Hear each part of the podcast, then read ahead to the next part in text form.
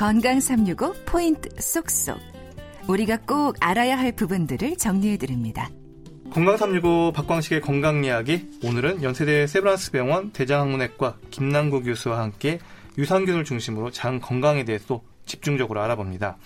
사실 유산균에 대한 궁금증 가진 분들이 많은데요.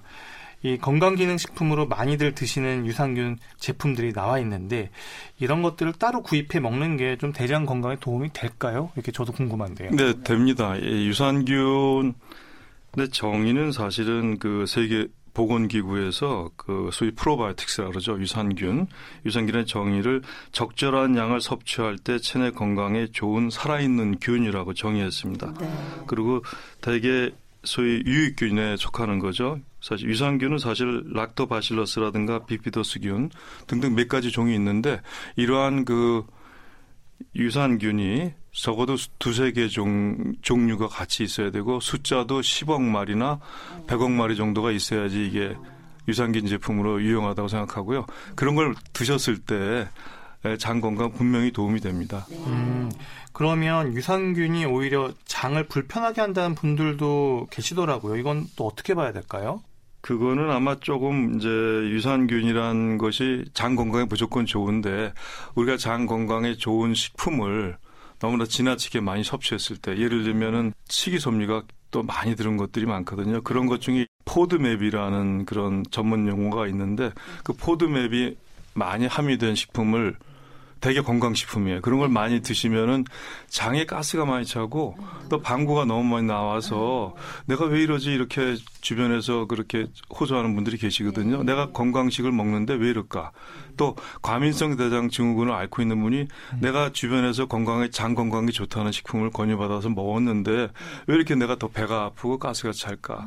근데 그게 포드맵이 많은 식품을 섭취해서 그렇다고 알려져 있습니다. 근데 그 포드맵이 많은 식품이 되게 건강 좋은 식품이 많은데 그럴 경우에는 이제 그런 식품을 좀 피해야 되고 예를 들면 포도맵이 낮은 소위 이제 이당류라든가 단당류, 올리고당이 적은 식품들이 있거든요. 시금치나 가지 그리고 견과류 등에 적게 있다고 돼 있어요. 그래서 어, 일반적으로 우리가 알고 있는 그 식이섬유가 많은 그런 그 유산균에 먹여야 되는 프리바이오틱스를 좋지만 그 지나치게 어, 많이 잘못 드시면은 또, 어, 오히려 장에 그 영향을 잘못 미칠 수도 있, 음. 있기 때문에 이제 그런 얘기가 나온 거고 유산균 자체가 적당히 먹어야지. 그러니까 또 살아있는 균을 잘 섭취를 해야지 이게 장 건강에 도움이 되는 거지.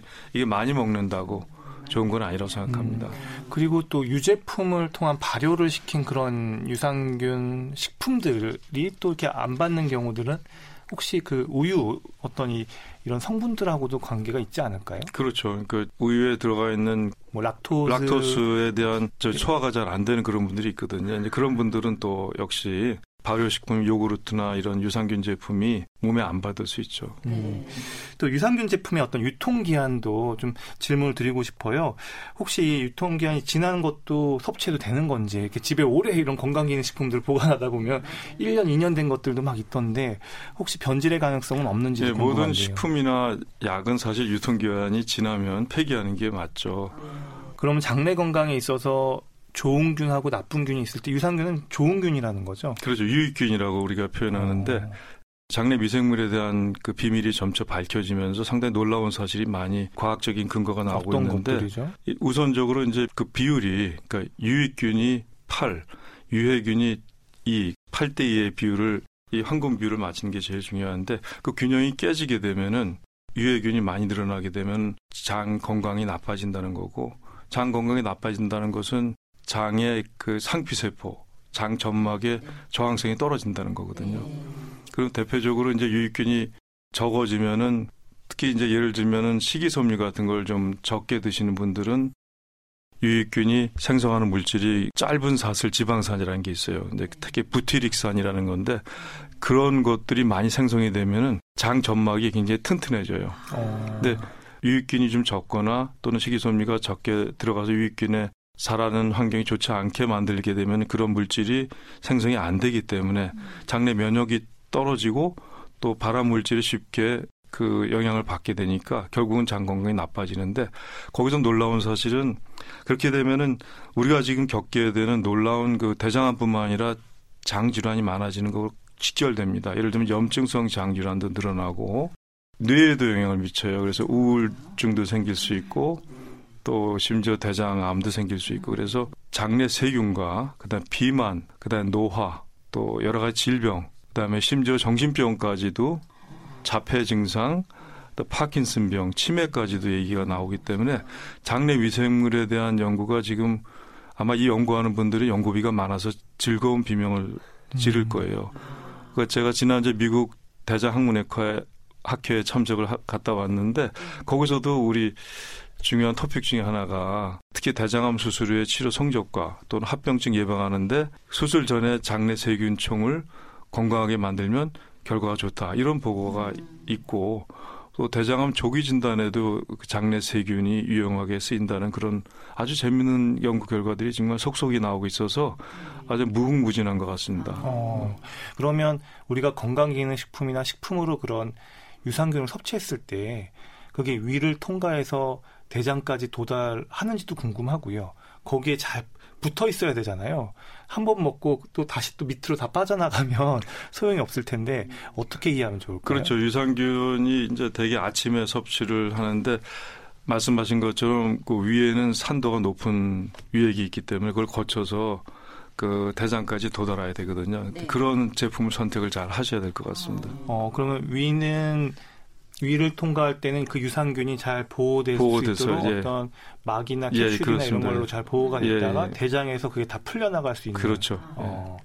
그러면 그렇게 유산균이 한번 대장에 한 수억 마리가 풀리면 그럼 그게 며칠간 유지가 되는 거예요? 그게 하루 정도 유지가 되는 거예요? 사실은 우리가 산술적으로 그 유산균 또 유익균 얘기하지만 아주 쉬운 방법이 있습니다. 그러니까 사실은 그 유산균 제품을 우리가 약으로 섭취하는 것보다 실제적으로 식품을 통해서 우리가 노력하는 게 좋죠. 그러면 우리 몸에 자연히 유익균이 많아지기 때문에 더 쉬운 방법을 선택하면 되고, 쉽게 생각하면 우리가 환경이 중요하잖아요. 우리의 에코시스템, 우리 환경이 파괴되면 우리 인류가 멸망하지 않습니까? 우리 몸도 우주예요.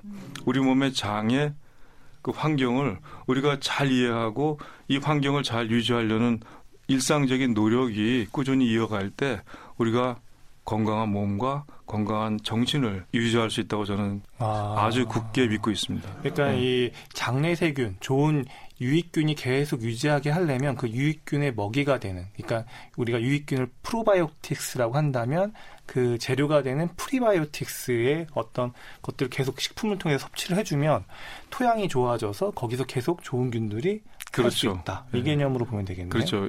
대장암 수술 후에 여러 가지 가스가 차거나 변 보는 게 불편하신 그런 분들이 많이 계셔서 저희가 그런 분들을 두 군으로 나눠서 유산균을 삼 개월 꾸준히 복용하신 분하고 복용하지 않은 분을 비교해 봤더니 그런 불편한 증상이 현격히 줄어들었고 삶의 질 지표도 많이 개선됐어요. 그래서 유산균 제제가 효과가 분명히 있는데 그것을 먹으면 아, 내 안에 유산균이 얼마나 증가됐고 이런 것보다는 일상적인 생활 습관 속에서 장의 어떤 환경을 이해하고 그것을 좋게 만들려는 노력이 중요하다는 거죠. 우리가 방법을 여러분이 아셔서 실천하는 게 중요합니다. 음, 그러면 제 장에 유익균이 조금 더 많이 자라게 하려면 유익균에게 어떤 먹이를 제가 섭취하도록 해줘야 되면 좋을까요? 제가 어떤 식품들을 주로 이렇게 좀 섭취하면 네.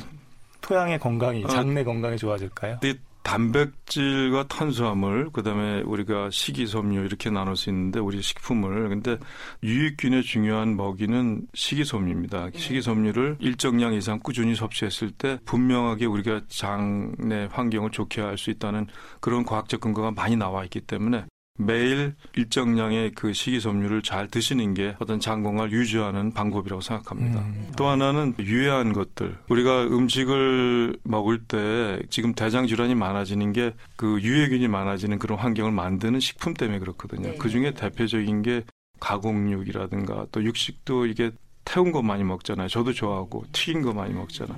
거기서 발암물질이 분명히 나와요. 그리고 가공육, 뭐 피자나 이런 여러 가지 음식에 우리 많이 들어가 있는 가공육에도 아질산염이라는 그런 일 급 발암물질 들어가 있습니다. 그걸 이제 어릴 때부터 장기적으로 먹었을 때는 분명히 문제가 되죠. 그다음에 동물성 지방이 고소하잖아요. 그런 걸 많이 먹게 되면은 우리 몸의 담즙이 인위적으로 많이 분비가 됩니다. 그것이 또 대장의 점막에 치명적이에요. 그래서 적게 먹고 먹더라도 식이섬유를 많이 섭취해서 그 중화하는 그런 역할을 할 수 있도록 우리 장내 환경을 개선을 노력을 해야 되는 거죠. 그걸 모르고 일방적으로만 이렇게 막 페달을 밟게 되면은 결국은 장 건강이 망가지게 돼 있죠. 우리 몸이 우주기 때문에 장내 환경을 이해하고 장내 환경 개선을 위해서 우리가 일상에서 중요한 부분을 실천하자. 그중에 첫 번째가 식사 내용인데 앞으로 말씀드릴 식사하는 방법, 또 우리가 피해야 될 식사 습관, 이런 것들이 같이 아우러집니다. 그래야지 우리 몸 전체가 튼튼해지고 정신까지 건강해질 수 있다고 생각합니다. 네, 그러니까 단순히 우리 뭐 몸에 좋다, 몸에 좋은 음식 이렇게 따지고 하는 게 아니라 장에 대한 자신의 어떤 장 건강에 대한 이해를 통해서 그 좋게 만들 수 있는 방법들을 좀 연구하고 그걸 실천하는 노력들이 필요하겠네요.